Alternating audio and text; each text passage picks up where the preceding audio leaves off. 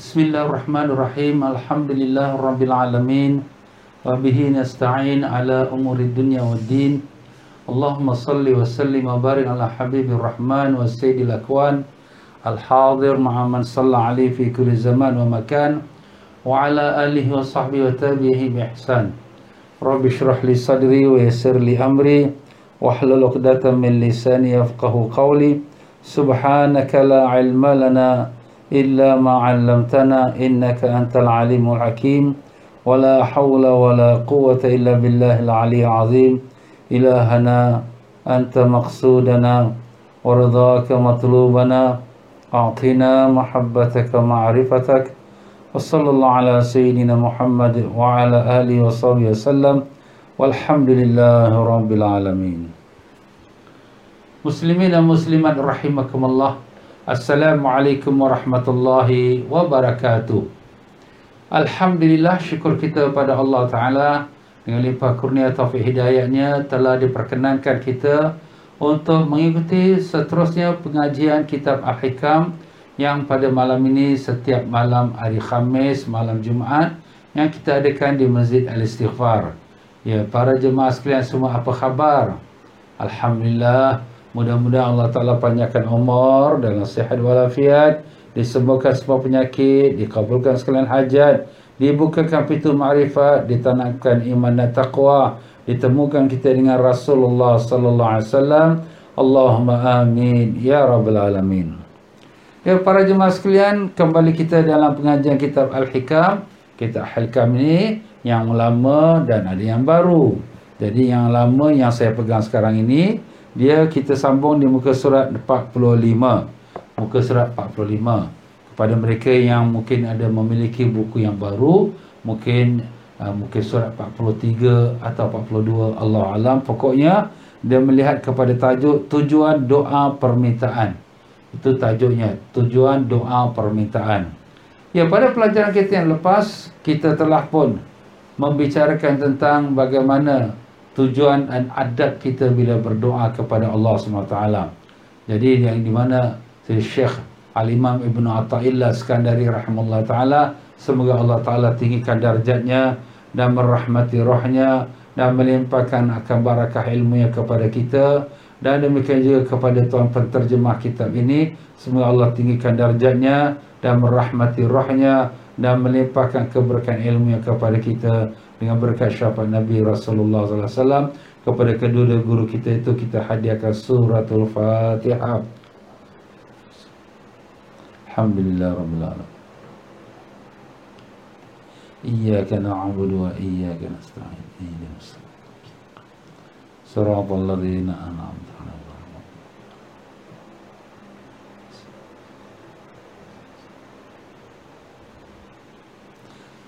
Ya tuan-tuan dan puan rahimakumullah. Jadi dalam pengajian kita yang lepas di mana kita telah membaca matan daripada kalam hikmah yang ke-29. Matan tu maknanya asal kandungannya yang berbahasa Arab. Ha, jadi dalam kata-kata Al-Imam Imam Ibn Atta'illah Skandari rahimahullah ta'ala wa nafa'an Allah bihubikum fidarini amin. Dia membicarakan tentang adab uh, orang yang berdoa tu. Jadi empat perkara yang di mana empat perkara itu yang biasa berlaku kepada orang yang berdoa tetapi ada kekurangan dan kelemahan di dalam empat perkara tersebut. Apa dia? Pertama dia mengatakan permintaan dari Allah mengandungi pengertian menuduh Allah. Khawatir Allah tidak beri kepada kamu. Itu satu. Dan yang keduanya dan mintanya kamu kepada Allah supaya mendekatkan diri kamu kepada Allah berarti engkau masih merasa jauh daripada Allah. Dan yang ketiganya, dan mintanya kamu untuk selain Allah, untuk mencapai kedudukan dunia atau kedudukan akhirat, membuktikan tiada malunya kamu kepada Allah, dan permintaan kepada sesuatu yang keempatnya, dan permintaan kamu kepada sesuatu selain Allah, menunjukkan jauhnya kamu daripada Allah. Itulah empat perkara yang sudah pun kita terjemahkan dan kita huraikan. Tetapi pada hari ini kita menyambung dari kata-kata tersebut di muka surat yang ke-45 di mana Al-Imam bin dan di mana penerangan daripada tuan penterjemah kita iaitu di pertengahan perenggan yang kedua di pertengahannya berkata tuan pengarang kita rahimahullah taala wa nafa'ana Allah bihi wa bikum fid darin amin permintaan seorang hamba kepada Allah terbagi dalam empat macam. Dan kemudian kesemuanya itu tidak tepat bila diteliti lebih jauh dan mendalam. Ha, itulah dia. Jadi empat adab ataupun empat perkara yang berlaku pada orang yang berdoa itu seperti mana yang disebut oleh Imam Ibn Atta'illah bila kita meneliti secara mendalam kita akan dapati ada kesilapannya dan kekurangannya yang tak sepatutnya dilakukan oleh orang yang yang berdoa. Yang pertama, apa dia yang kita sebutkan tadi? Permintaan kepada Allah mempunyai pengertian menuduh.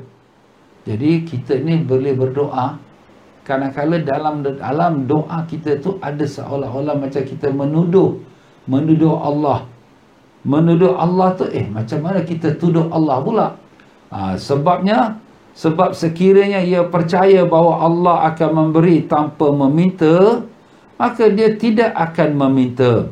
Ha, di situ kena ada dia punya full stop dan juga pembukaan kata ya. Ataupun koma memang dah ada koma lah kat situ ya. Artinya sebab sekiranya dia percaya bahawa Allah akan memberi tanpa meminta, tidak akan dia meminta. Tetapi maka kerana khawatir tidak diberi apa yang diperlukannya, tidak maka kerana khawatir tidak diberi apa yang diperlukannya menurut pendapatnya. Jadi dengan sebab itulah dia pun berdoa. Dia bukan tak tahu Allah Taala tu Maha mengetahui tapi seolah-olah rasanya macam Allah tak tak tahu apa yang berlaku pada diri dia. Seumpama so, sekarang ini kita ini dalam uh, era COVID-19. Ya Allah, ya Allah, ya Allah. Eh, kau ingat Allah Taala tak tahu ke? Allah tahu.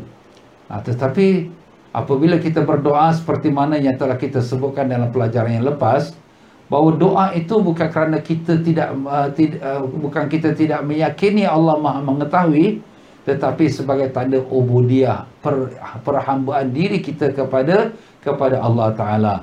Ha, jadi di sini kalau kita sudah tahu Allah Taala tu Maha mengetahui apa yang berlaku pada diri kita, kita tak perlulah nak minta pada Allah.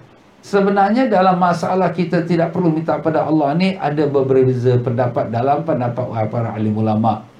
Jadi alim ulama ada membicarakan tentang orang yang berdoa dengan orang tak berdoa dengan dia yakin Allah Taala Maha mengetahui. Sebenarnya ini kembali kepada makam ataupun darjat seseorang hamba di sisi Allah Taala.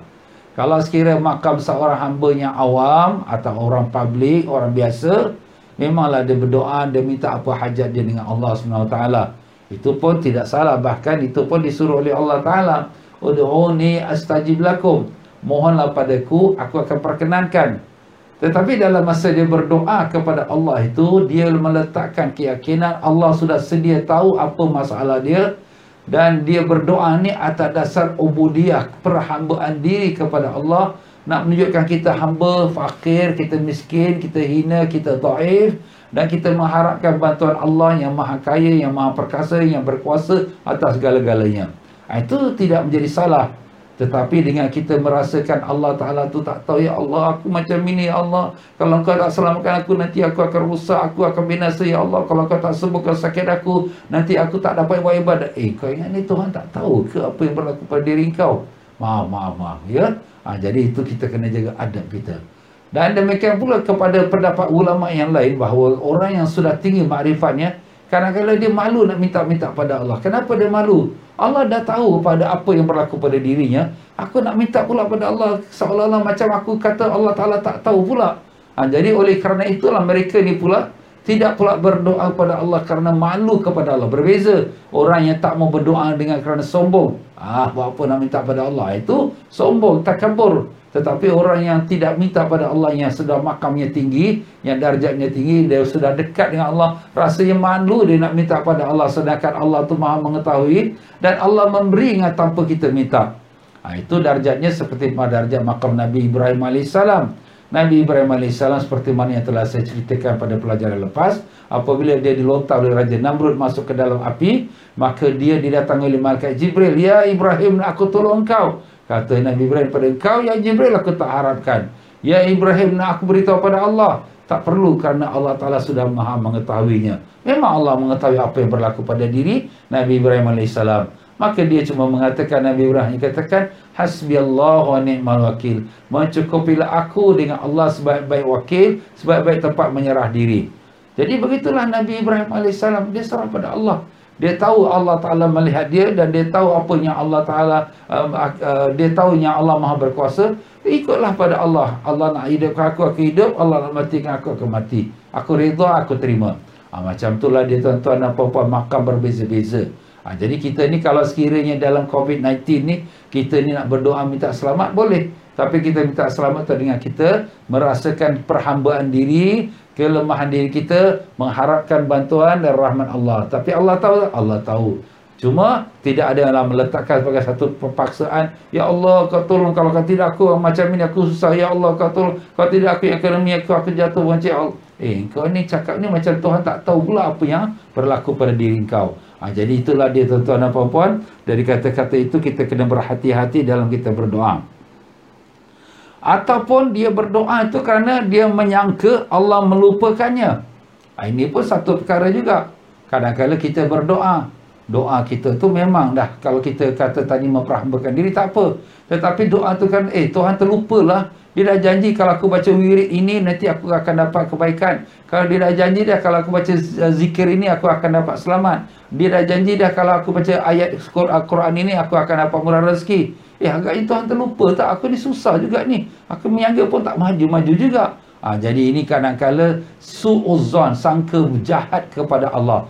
Maha suci Allah. La ya'khudhu sinatu wa la naum. La ta'khudhu sinatu wa la naum. Tidak terkena kepada Allah mengantuk. Dan tidak terkena kepada Allah tu tertidur. Mama rabbuka bizallamil abid. Tidaklah Tuhanmu itu berlaku zalim pada hambanya. Dan Allah ma rabbuka nasiya. Tidaklah Tuhan kamu itu pelupa. Maha suci Allah. Allah tu maha sempurna. Sifat lupa ni sifat kelemahan tetapi kadang-kala ini syaitan yang masuk dalam diri kita ha, ini kita jaga sebab tu kadang-kala dalam doa itu ada kadang-kala termasuk su'ul adab kurang adab kita dengan dengan Allah Subhanahu wa taala dan lebih jahat lagi bila dia merasa berhak tetapi oleh Allah belum juga diberi. Ha, ini satu lebih jahat lagi. Jahatnya apa? Mana dia sudah beramal. Amal-amalan dia tu memanglah amalan yang baik. Amalan dia tu amalan yang bagus. Jadi seolah-olah dengan amalan dia itu, dia rasa dia berhak mendapat sihat. Dia berhak mendapatkan murah rezeki. Dia berhak untuk mendapatkan kemuliaan.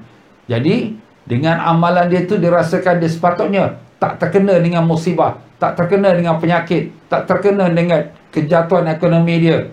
Jadi tetapi kenapa jadi macam ni? Ya Allah, kau telah janji kau beri ya, kau janji aku begini, kenapa aku jadi macam ni? Ha, jadi ini orang ni kurang adab terus. Mana orang ni jahat kepada Allah SWT.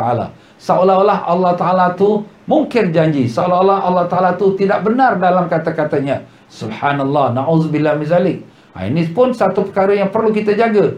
Habis Ustaz kita dah beramal Ustaz. Habis kenapa pula macam ni kita susah Ustaz? Kita ni berbaca ayat Quran Surah ni surah ni Kenapa masa lagi kita sempit kehidupan kita? Jawapannya Bahawa amalan kita itu tidak dapatkan apa yang kita punya maksud. Amalan kita itu tak dapatkan kita punya kesihatan Tak dapat selamatkan kita Tak dapat nak membawa kita kepada murah rezeki. Eh Habis Ustaz ni kata fadilat ni murah rezeki. Ni kata fadilat ni kau selamat, sehat walafiat itu adalah hanya syariat. Betul, tak salah. Tetapi apa yang Allah nak tentukan, Allah lah yang punya kehendak. Kerana kita kena ingat, tak ada siapa boleh menghukum Allah. Allah yang menghukum, bukan dia dihukum. Jadi kita kalau kita kata kalau kita baca ayat ini, surah ini, Allah mesti buat macam eh, kau ni menghukum Allah. Tapi ini ada hadisnya, ini ada kelebihannya. Ya, hadis kelebihan tak ada salah untuk supaya memotivate kita untuk memberi semangat pada kita untuk beramal. Tapi bukan menghukum kepada Allah mesti buat seperti ini. Maha suci Allah. Jadi kalaulah sekiranya kita telah mengamalkan sesuatu amalan dan kemudian apa yang dijanjikan ataupun yang disebutkan fadilatnya tak tercapai pada mata kasar kita janganlah kita buruk sangka kita yakin Allah Ta'ala telah kabulkan Tapi pengkabulan Allah itu bagaimana, di mana dan seterusnya itu urusan Allah Ta'ala. Itulah sepatutnya menjadi kita punya pegangan kita sebagai orang yang beriman di dalam kita bila berdoa. Memang doa kita dikabulkan. Memang amalan kita tu amalan yang baik. Habis Ustaz tak nampak lagi kat dunia. Allah Ta'ala membalas kita punya kebaikan tu, memberikan kebaikan, keselamatan, ke kebahagiaan. Tak semesti di dunia. Kita jangan ingat dunia, dunia, dunia sahaja. Hidup kita dunia berapa lama? Seribu tahun pun tak ada. Seratus tahun pun tak ada. Mungkin-mungkin kalau panjang umur 60 tahun, 70 tahun, 80 tahun. Itu pun 80 tahun, 90 tahun sudah menggeletar, menggeletar dah. Yalah, kalau orang Allah bagi sihat, Alhamdulillah.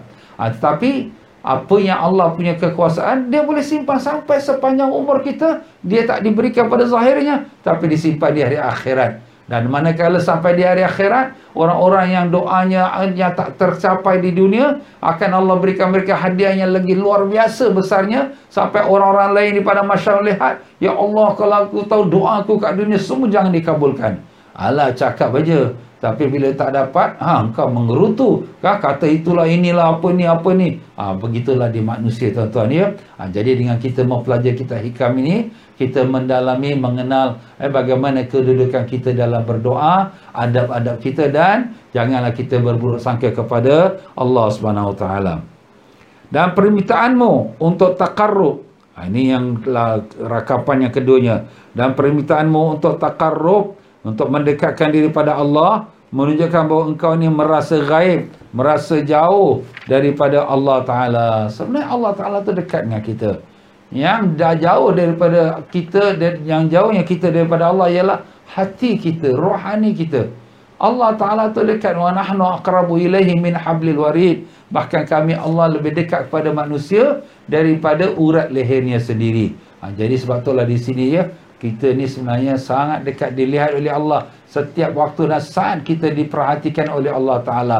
Allah tidak ada sedikit pun sekelip mata pun tidak ada terlepas pandang daripada kita. Cuma kitalah hati kita yang tak memandang kepada Allah. Dalam kita salat menghadap Allah pun kita tidak mengingati Allah Ta'ala. Itulah nak menunjukkan jauhnya hati kita dengan Allah Subhanahu Wa Ta'ala dan begitulah rangkapan yang ketiga yang sedang permintaan kamu sesuatu dari kepentingan-kepentingan duniawi.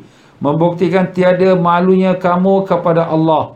Sebab sekiranya kau malu daripada Allah, tentu tidak merasa ada kepentingan bagimu selain mendekatkan diri kamu kepada Allah. Kita ni tuan-tuan dan puan-puan sebagai manusia, kita mempunyai segala keperluan dalam hidup dunia. Tetapi jangan itu menjadikan matlamat dalam kita punya hidup. Kenapa? Hidup dunia ini adalah merupakan hanya sementara. Bahkan hidup dunia ini hanya tempat kita berlalu dan kita akan berpindah meninggalkannya. Jadi kalaulah untuk dunia ini sekadar apa yang syukur Allah Ta'ala bagi pada kita, Alhamdulillah. Habis usah kita nak kesepitan dalam kesusahan, kita tak nafikan. Hidup ni kadang-kadang dia turun dan naik. Ya, kadang-kadang dia dalam keadaan senang, kadang dia susah. Itu semua kita kata asam garam dalam hidup tetapi tak tetapi semuanya itu adalah merupakan ketentuan Allah. Yang lebih penting daripada itu ialah untuk kita mendekatkan diri kita kepada Allah Taala. Pernah satu masa Bishir Al-Hafiz seorang yang kaya hidup dalam rumah istananya. Maka dia dalam keadaan dia itu duduk dalam rumah istana, satu masa dia pun bukakan tingkapnya untuk melihat di luar, ternampak satu orang fakir, orang miskin duduk di tepi jalan.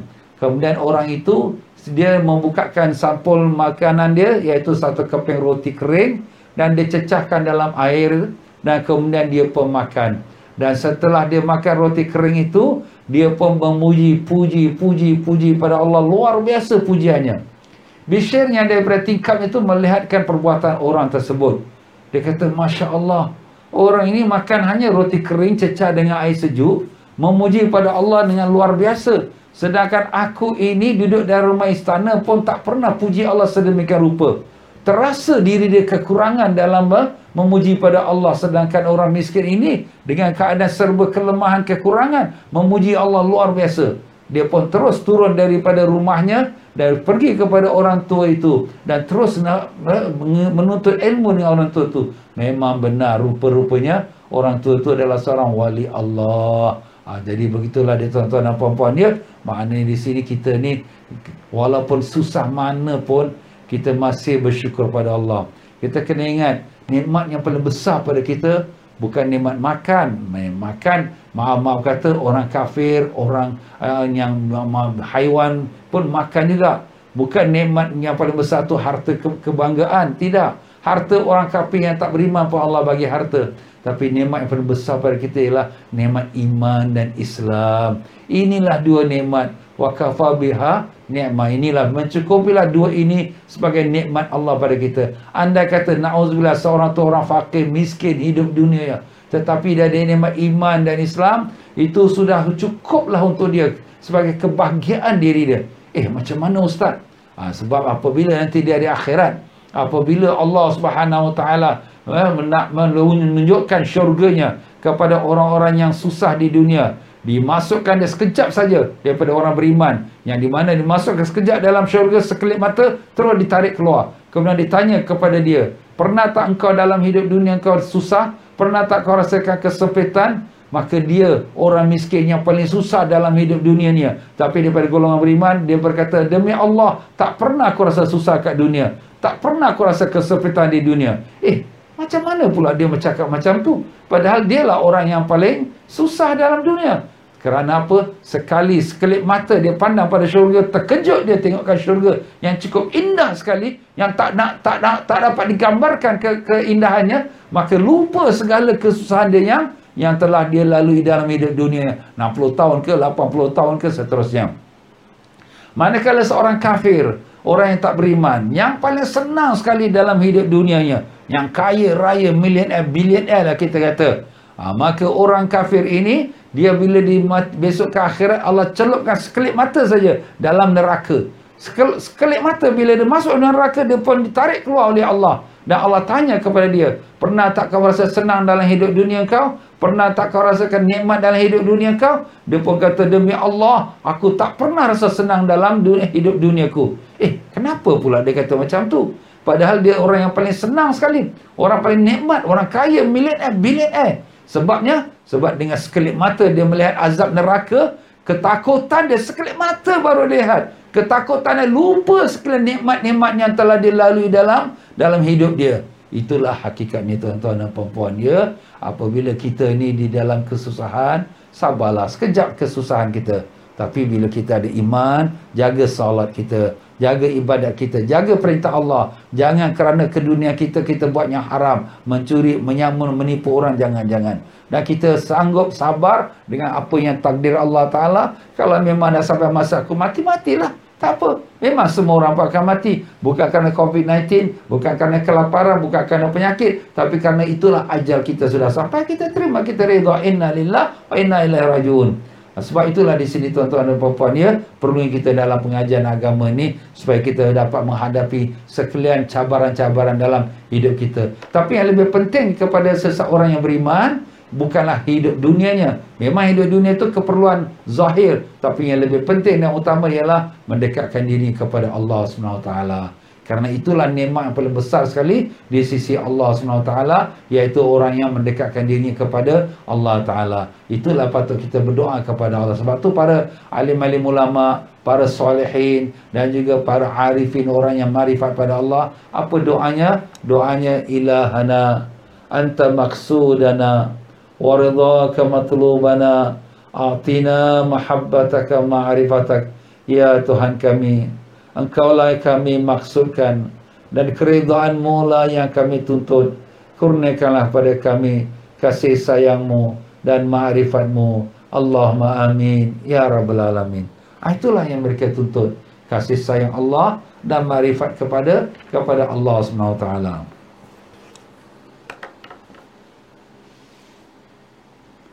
Dan dengan menterjemahkan artinya arti kalam yang rangkapan keempat sedang bila engkau minta dari sesuatu selain Allah membuktikan jauhnya engkau daripada Allah sebab sekiranya engkau mengetahui bahawa Allah dekat kepadamu tentu engkau tidak akan minta kepada selain Allah itulah kita ni tuan-tuan ya maaflah Kadang-kadang bila kita dalam kesusahan, kesempitan, kesakitan, terus kita ingat kepada manusia. Terus ingat pada doktor. Terus ingat pada hospital. Tengok terus ingat pada kawan yang boleh tolong kita. Terus ingat kepada dermawan, penderma-penderma yang murah hati yang boleh membantu kita.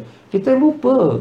Allah lah yang penyembuh. Allah yang karim yang pemberi. Allah yang belas kasihan. Kita lupa. Sepatutnya kita tuju kepada dulu. Kita dalam kesusahan, kita sembahyang sunat dua ambil wuduk sembahyang sunat dua rakaat minta pada Allah apa Allah Taala kata wasta'inu bis sabri was salah mohonlah bantuan dengan ista'inu bis sabri dengan sabar was salah dan dengan salat. Salat minta pada Allah Taala. Rasulullah sallallahu alaihi wasallam bila menghadapi sesuatu perkara yang sulit ataupun masalah Nabi ambil wuduk dan Nabi bersolat dua rakaat. Hubungan kita dengan Allah Taala. Tali kita dengan Allah. Kerana dialah yang pegang suis kalau sekiranya dia buka on switch dia semuanya selamat. Kalau sekiranya penyakit COVID-19 ni, siapa yang pegang nyawa yang penyakit ini? Nyawa, eh, dia ada nyawa. Nyawa itu diberi oleh Allah. Kalau dia tak ada nyawa, macam mana dia boleh bergerak? Dia ada nyawa. Tapi siapa yang berikan nyawa dia? Yang berikan dia nyawa ialah Allah Ta'ala. Walaupun kadang-kadang kita memikirkan macam-macam konspirasi-konspirasi manusia yang jahat, tetapi janganlah kita lupa semuanya takkan berlaku, takkan berhasil melainkan semuanya dengan izin Allah SWT. Sihir pun, walaupun sihir itu daripada perbuatan syaitan, memang itu perbuatan syaitan, tetapi dia juga dengan izin Allah. Kalau tanpa dengan izin Allah, dia takkan berlaku. Itulah dia tuan-tuan dan puan-puannya. La tataharraku zarratun illa biiznillah. Tidak akan bergerak walaupun satu zarrah, satu debu pun tak akan bergerak melainkan dengan izin Allah. Satu debu daripada ha, padang pasir di negeri China nak ditiupkan sampai kepada pasir Afrika tidak akan dapat bergerak walaupun dengan satu debu pun melainkan dengan izin Allah. Satu lain daun yang dari pokok nak jatuh ke bumi tak akan jatuh ke bumi melainkan dengan izin Allah. Satu titis air hujan yang sedang turun lebat takkan jatuh ke bumi melainkan dengan izin Allah. Semuanya dengan izin Allah. Tak ada satu yang berlaku dengan sendirinya, dengan tanpa pengetahuan Allah, dengan tanpa izin tak tak berlaku. Ha, itulah akidah kita umat Islam Ahlus Sunnah wal Jamaah ya. Jangan kita terlepas daripada pandangan kita kepada akidah kita. Habis apa ustaz kita nak buat? Kita rujuk kepada Allah Taala. Ini pun musibah ni Allah Ta'ala nak insafkan kita. Kerana kita dah terlalu lalai dah dengan maaf, dengan dunia kita. Ya, sibuk dengan dunia. Kadang semasa untuk semayang pun tak ada. Kadang semayang pun campang-camping. Kadang semayang pun kadak-kadak. Inilah dia. Ha, sekarang semua pejabat tutup. Ha, sekarang semua perniagaan tutup. Ha, sekarang kedai-kedai pun tak boleh nak berniaga ketutup. Kenapa? Kerana keadaan zaman sekarang COVID-19. Ada yang dibuka, ada yang negeri lagi yang sudah ditutup semua. Itulah sebenarnya Allah Ta'ala nak insafkan kita, nak sedarkan kita. Yang maha berkuasa ialah Allah Ta'ala. Kalau dulu kita eh, mengadu susah lah, naik, tak naik gaji lah, susah lah. Sekarang makan pun makan pun susah. Ha, kita baru ingat orang di Syria tu susah nak makan. Orang di Yaman makan. Sekarang kita pun merasakan yang gambarkan. Wah, dulu kita nampak orang lain susah. Sekarang kita pun susah. Dulu kita nampak orang lain eh, kalau sekiranya orang-orang yang ter, terkena negeri perang ya macam di Syam ataupun di Yaman dia melihat orang lain yang dalam pelarian. Sekarang mereka pula menjadi pelarian Allah. Itulah dia tuan-tuan. Dan itulah kita hidup dunia ni. Kita pun akan berpindah pula ke alam barzah pula. Ha, itulah kita kena ingat akan hari kembali kita kepada Allah Ta'ala. Kecuali permintaannya semata-mata untuk menurut perintah Allah. Jadi kalau kita berdoa sebagai untuk kita menurut perintah Allah itu sebagai tanda ubudiyah. Apa ubudiyah? Ubudiyah itu perhambaan diri pada Allah. Itu menjadi ibadat. Ha, jadi kita berdoa ni sebagai tanda kita miskin, kita fakir, kita hina, kita tahu ya Allah, Kau lah yang maha kaya, ya Allah, Kau lah yang maha berkuasa, ya Allah, Kau mengetahui sekalian hal keadaan kami, Tolonglah kami ya Allah, bantulah kami ya Rahman. Dengan berkat syafaat Nabi Rasulullah sallallahu alaihi wasallam. Allahumma amin. Ya rabbal alamin. Ha, itu tidak menjadi salah sebab kita mengaku Allah Maha mengetahui dan kita hanya meletakkan diri kita hadapan Allah dengan penuh rasa kehinaan perhambaan diri pada Allah. Allahumma ya Allah bukakanlah mata hati kami untuk mendapatkan rasa sifat marifat padamu ya Allah. Ya Allah perbaikilah hal diri kami, perbaikilah iman kami dan takwa kami, tekun, jadikanlah kami tekun beribadat padamu ya Allah. Janganlah kau biarkan kami tertipu dengan hal keadaan hidup dunia yang sementara ini ya Allah. Tanamkanlah kekuatan iman pada kami ya Allah agar kami dapat melihat segala apa yang berlaku di hadapan kami adalah merupakan sebagai hikmah yang kau telah tentukan yang pastinya ada kebaikan yang kami tidak mengetahuinya. Ampun dan maafkanlah kami ya Allah. Dengan berkat syafaat Nabi Rasulullah SAW Allahumma amin ya Rabbal Alamin Ya para jemaah sekalian, pengertian keterangan ini supaya engkau benar-benar merasa diri sebagai hamba Allah dalam semua yang engkau kerjakan atau engkau tinggalkan. Jadi begitulah. Dalam apa pun kita eh, melakukan sesuatu, kita kena ingat kita ni sebagai hamba Allah. Sebab tu bila kita nak buat sesuatu, apakah itu halal atau haram, kerana apabila kita nanti melakukan sesuatu, kita akan dihisap oleh Allah Ta'ala. Allah Ta'ala melihat kepada kita. Sebab itulah di sini Syekh Junir Al-Baghdadi Selasir Aziz. Beliau ini adalah didikan daripada pakciknya, iaitu Sirus Sakti. Sirus Sakti itu mengajar kepada beliau, iaitu daripada umurnya 3 tahun. Supaya sentiasa mengingati Allahu Naziri, Allahu Syahidi, Allahu Ma'i. Allahu naziri Tuhan tu melihat aku. Allahu syahidi Allah menyaksikan aku. Allahu ma'i Allah beserta denganku. Jadi anak ini iaitu umurnya masih 3 tahun sudah mendapat rasa sifatnya iaitu Allah sentiasa bersamanya. Allah melihat jadi Masya Allah sebab tu Syekh Jinnah Baghdadi membesar sebagai seorang wali Allah. Memang dia seorang wali Allah dan ulama besar. Jadi begitulah di tuan-tuan dan puan-puan bila kita nak melakukan sesuatu perkara, kita ingat Allah melihat aku.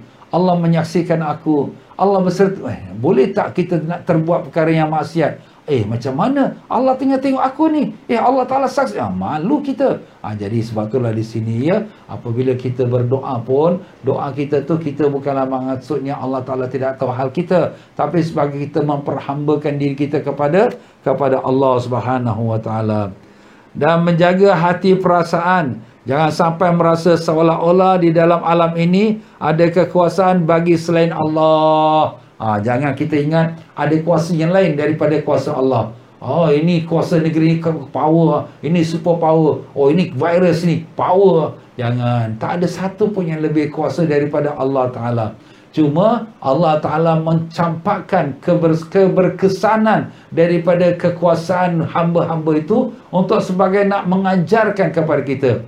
Ha, dulu kita ni susah nak ibadat, susah nak ada rumah, susah nak ada dengan anak isteri. Ha, Allah hantarkan dia punya ha, senjata dia. Apa dia? Virus. Virus ini bila ada, ha, dah semua orang dah takut dah. Nak keluar rumah pun takut. Duduk dengan anak isteri. Alhamdulillah. Dapat dia, si ayah tengok anak. Anak pun dapat mesra dengan mak dengan ayah.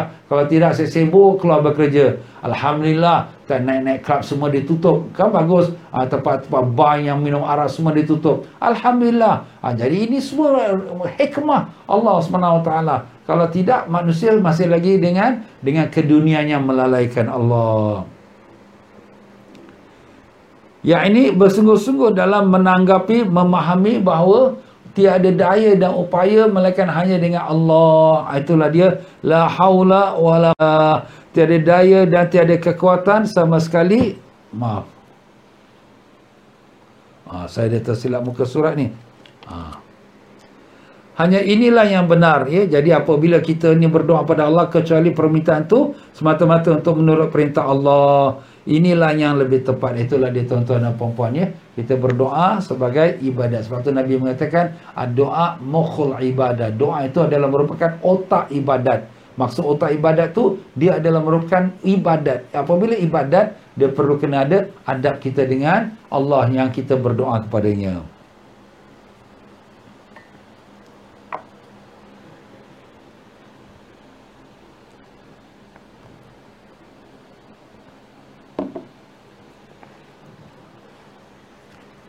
Dan kalam hikmah yang berikutnya di kalam hikmah yang ke-30 berkata Tuhan pengarang kita rahimullah taala ma min nafsin tubdihi illa walahu qadarun fika yumdihi.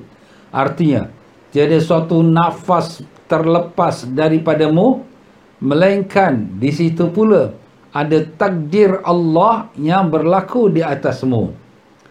Tidak ada satu nafas yang terlepas daripadamu. Maksud nafas tu maknanya masa yang tersangat pendek. Maksud masa tersangat pendek kalau ada lagi lebih pendek lagi pendek pada itulah. Maksud eh nafas ni berapa lama? Eh sekejap. Kita ni bila menafas naik masuk keluar masuk, kita pun tak perasan nafas kita keluar masuk. Nah, nafas kita tu hanya sekilap mungkin 2 second, 1 second setengah. Kita ambil nafas, kita keluar. Ambil nafas, kita keluar. Dalam setiap detik maksudnya. Setiap detik, setiap sekelip mata kita. Apa yang berlaku? Melainkan di situ pula ada takdir Allah yang berlaku atas dirimu. Takdir Allah melengkapi sepanjang hidup kita. Jangan kita ingat takdir Allah tu bila kita jatuh ya, baik baik jatuh kena aksiden atau takdir Allah bila kita pada sikit. No, no, no takdir Allah setiap detik, setiap nafas kita tu kita di dalam takdir Allah Taala. Apa tu mana takdir? Ketentuan Allah SWT. Apa yang sudah Allah Taala tetapkan untuk diri kita. Sebenarnya kita ni dalam apa pun kita laku, semuanya sudah ada tertulis di sisi Allah Subhanahu Wa Taala. Jadi kalau kita yang buat ibadat, Alhamdulillah. Kita yang baca Quran, Alhamdulillah. Bila kita membuat amal-amal jariah, bersedekah, buat baik, Alhamdulillah. Tapi semua tu sudah ditetapkan, dituliskan oleh Allah apa yang berlaku pada diri kita. Jadi kita tak rasa megah dan bangga dengan diri kita. Kenapa? Sebab itu semua ketentuan Allah. Alhamdulillah ya Allah, Engkau telah menggerakkan badanku untuk beribadat. Kau telah menggerakkan aku untuk keluar pergi ke masjid. Kau telah gerakkan aku untuk baca Quran. Eh kita syukur pada Allah. Tak ada rasa hebat. Oh aku banyak ibadat. Orang tak macam aku, aku banyak sembahyang tahajud. Orang tak macam aku, aku banyak baca Quran. Eh tak ada. Ah, itulah hakikat sebenarnya. Jadi kalau kita dah tahu itu semua datang daripada Allah, apa nak kita megahkan? Dan terbasuk juga kalau kita lihat pula orang lain pula ya di mana orang lain itu membuat dosa. Ya maksiat. Nauzubillah zalik. Apa kita lihat pada mereka? Itulah takdir Allah pada dia. Kesian dia. Jadi kalau sekiranya Allah dah takdirkan dia buat dosa buat maksiat kita jangan cela dia. Cela dari segi syariat tak salah kepada yang membuat dosa. Tapi dari segi hakikatnya kita kesian dia. Kenapa? Dia tak mendapat hidayah daripada Allah taala. Mungkin satu hari Allah bagi dia hidayah dia akan jadi lebih baik daripada aku tetapi kalau kita pula yang buat dosa, buat maksiat, nauzubillah mazalik. Apakah boleh kita kata ini dah takdir Allah? Allah takdirkan aku minum arak, Allah takdirkan aku berzina, Allah takdirkan aku pergi mencuri. Eh nanti nanti. Kita kena ada adab dengan Allah Taala. Wa ma, asabaka min hasanatin fa min Allah wa ma asabaka min sayyatin fa min nafsik. Apa Allah kata? Apa yang terkena pada engkau daripada kebaikan? Buat amal, buat ibadat, buat taat adalah daripada Allah. Apa yang terkena pada engkau daripada kejahatan? Buat dosa, buat maksiat, mencuri, membunuh atau sebagainya adalah min nafsik daripada nafsu engkau diri daripada diri kau sendiri. Ha, jadi sini kita kena ada adab. Tetapi bila kita melihat orang pula ha, jadi orang yang tak buat ibadat, tak buat ibadat buat maksiat kita kesian pada dia kerana dia tak mendapat hidayah pada Allah kerana ketentuan Allah yang sedemikian untuk dia tapi bagi kita pula kalau kita buat dosa buat maksiat, kita mencela diri kita. Inilah aku buat dosa ni, ini aku sah jahat ni. Sebab tu bila kita doa, kita doa dengan apa doa Nabi Adam AS. Rabbana zalamna anfusana wa illam taghfir lana wa tarhamna lanakunanna minal khasirin. Ya Allah, kami telah menzalimi diri kami, Ya Allah. Kalau kau tidak ampunkan kami dan kau tidak rahmatkan kami, nasib kami akan tergolong daripada golongan orang yang zalim. Ampunkanlah kami ya Allah dengan berkat Rasulullah SAW. Allahumma amin. Ya Rabbal Alamin. Ha, kita mengaku kezaliman diri kita. Jadi apabila Nabi Adam AS memakan buah khuldi, buah larangan, Nabi Adam AS berdoa dengan doa tersebut. Mengaku kesalahan diri dia. Tetapi apakah itu merupakan dia uh, dia berlaku dengan sendiri itu sudah takdir Allah taala juga. Itu pun sudah ketentuan Allah. Jadi makan Nabi Adam makan buah kholi itu adalah merupakan ketentuan Allah. Kenapa pula je ustaz? Uh, sebabnya memang Allah SWT nak menjadikan Nabi Adam sebagai khalifah di atas muka bumi. Jadi Nabi Adam AS dijadikan dalam syurga. Jadi kalau sekiranya Nabi Adam duduk dalam syurga, macam mana nak jadi khalifah? Dia mesti turun kat bumi. Jadi menjadi hikmah Allah Ta'ala sebagai satu rahsia Allah Ta'ala yang di mana Nabi Adam AS ditakdirkan makan buah khuldi, buah larangan. yang dia telah dia ditipu oleh iblis sebagaimana dalam al-Quran menceritakannya. Jadi apabila dia makan buah larangan itu, maka dia pun diturunkan ke bumi. Itu hikmah Allah Taala. Jadi dengan dia diturunkan ke bumi, maka Siti Hawa pun diturunkan ke bumi, barulah beranak pinak. Sebab anak Siti Hawa kalau di dalam syurga dia tak ada uzur, tak ada haid. Dan dia tidak akan beranak. Kerana beranak melahirkan anak tu akan keluarkan darah dan kemudian tu mengotorkan. Sedangkan di syurga semua suci bersih. Dan syurga tak ada kotoran pun. Maaf-maaf kata tak ada kencing tak ada buang besar pun tak ada eh habis macam mana ustaz kita kalau dah makan-makan dalam syurga? Semuanya keluar daripada peluh kita dan menjadi lebih wangi pada bau kasturi subhanallah. Itulah orang dalam syurga. Wangi-wangi. Tak ada busuk tak ada tengik kita ni Allah dunia ni kita macam mana pakai perfume-perfume pun spray-spray pun nanti badan dah berpeluh-peluh berbau juga badan kita. Itulah dunia. Sekejap aja tuan-tuan ya. Jangan sebab itulah sini kita sabarlah. Apa pun yang kita hadapi dalam dunia hanya sementara saja ya. Ha, jadi begitulah dia tuan-tuan dan puan-puan.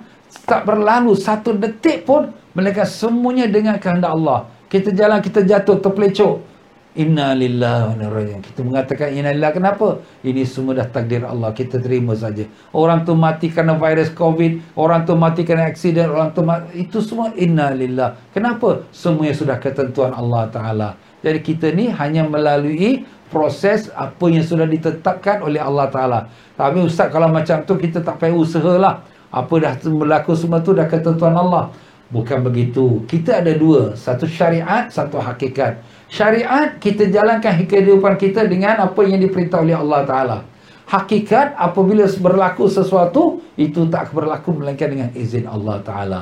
Ha, jadi begitulah kita kita bercocok tanam. Kita bercocok tanam, kita jiruskan, kita letakkan baja, letakkan membuatkan pagar, jaga. Dan kemudian pokok itu membesar dan kemudian keluarkan buah. Dia membesar keluarkan buah, itulah ditakdir Allah. Tapi kalau dia tak membesar, dia tak keluarkan buah, itulah ketakdir Allah yang telah ditentukan. Tak semua pokok kita tanam terkeluarkan buah. Ha, jadi begitulah dia tuan-tuan. Tak semua orang yang berkahwin itu dapat anak. Ada orang kahwin dapat anak, Alhamdulillah. Ada orang kahwin pun tak dapat anak. Begitulah ketentuan Allah Subhanahu Wa Taala. Ya? Ha, jadi begitulah kita umat yang beriman. Kita kena ingat dalam rukun iman kita yang enam perkara. Iaitu yang keenam, beriman pada qadar dan qadar. Baik dan buruk, semua yang datang daripada Allah Ta'ala. Cuma kita ha, melakukan perjalanan hidup kita ini mengikut syariat. Dah sakit, kita makan ubat lah. Tapi sembuh atau tidak sembuh itu adalah ketentuan Allah Subhanahu Wa Taala. Sebab pada tiap nafas hidup manusia pasti terjadi suatu taat atau maksiat, suatu nikmat atau balak dan ujian. Tak terlepas kita dalam setiap detik ni ada saja yang akan berlaku pada diri kita. Imma berlaku taat, kita buat ibadat, kita baca Quran, imma kita buat maksiat, nauzubillah kita buat perkara yang tak baik yang Allah Ta'ala larang yang kita melihat gambar-gambar yang tak baik begitu juga kita melakukan perkara yang tak baik di depan ada bersama-sama kawan kita atau sebagainya. Tetapi itu semua adalah merupakan ketentuan Allah sebagaimana yang telah saya sebutkan tadi adab kita kita jaga. Kalau kita yang melakukan dosa maksiat kita minta ampun pada Allah tetapi kalau kita lihat orang yang buat berdosa maksiat kita pun kesiankan kepada dia ya kerana dia tidak mendapat hidayah Allah dan tak dapat taufik daripada Allah Subhanahu wa taala. Berarti nafasnya keluar sebagai wadah bagi sesuatu kejadian. Kerana itu jangan sampai nafas itu terpakai untuk maksiat dan perbuatan yang terkutuk oleh Allah taala. Jadi nafas kita. Nafas tu maknanya nyawa kita lah. Sebab bila orang yang bernyawa tu dia bernafas. Dah tak ada nafas tu dah habislah matilah dia. Jadi setiap detik setiap nafas tu merupakan sebagai satu capital atau modal kita untuk kita nak buat amal ibadat. Besok ni kita dah nak mati, kita minta malaikat maut tangguhkan satu second pun takkan ditangguhkan. Ha, sebab itulah Allah Ta'ala menceritakan kepada kita anfiqu mimma razaqnakum min qabli an ya'ti ahadakumul maut berinfaklah kamu bersedekah buat amal jariah kebaikan daripada harta yang kami rezekikan kepada kamu. Sebelum datang kepada kamu maut. Fayaqul rabbi laula akhartani ila ajalin qarib. Maka orang yang nak mati itu bila nak sampai maut maka dia kata ya rabbi kenapalah tidak kalau engkau lambatkan aku sedikit apa nak buat? Fasaddaqa wa akum minas salihin. Aku nak bersedekah dan aku nak jadi orang baik. Dan nak mati baru nak sedekah. Dan nak mati baru nak nak, ber, nak jadi orang baik. Apa Allah kata? La yuakhirallahu nafsan idza jajaluha sesungguhnya Allah Taala tidak akan melambatkan walau satu detik pun daripada ajal dia. Sebab itulah kita ni tuan-tuan dan puan-puan ya. Setiap detik yang berlalu ni adalah modal kita. Besok kita nak mati nak beli. Dengan satu dunia nak bayar pada malaikat maut. Bagi aku satu minit lagi aku nak bersedekah. Tak ada dah tak ada peluang. Waktu sekarang ni kita masih sihat, jangan buang masa. Jangan buang masa dengan kita FB kita, jangan buang masa kita dengan cicak-cicak kita, jangan buang masa dengan kita tengok-tengok internet yang tak ada faedah. Apa yang kita nak buat? Ustaz sekarang duduk kat rumah boring lah. Baca Quran, sembahyang sunat. Dulu kita susah nak baca Quran. Sekarang kita ni ada ada masa. Ha, kemudian kita berzikir. Susah dulu nak baca selawat. Ha, sekarang satu ribu selawat. Satu ribu istighfar. Satu ribu lain Allah. Kan bagus. Masya Allah. Inilah betul-betul barakah dengan apa yang berlaku dengan COVID-19 ini membawa perubahan dalam hidup kita. Tapi dahlah kita susah dunia. Dah, ibadat pun susah juga. Nak beramal pun susah.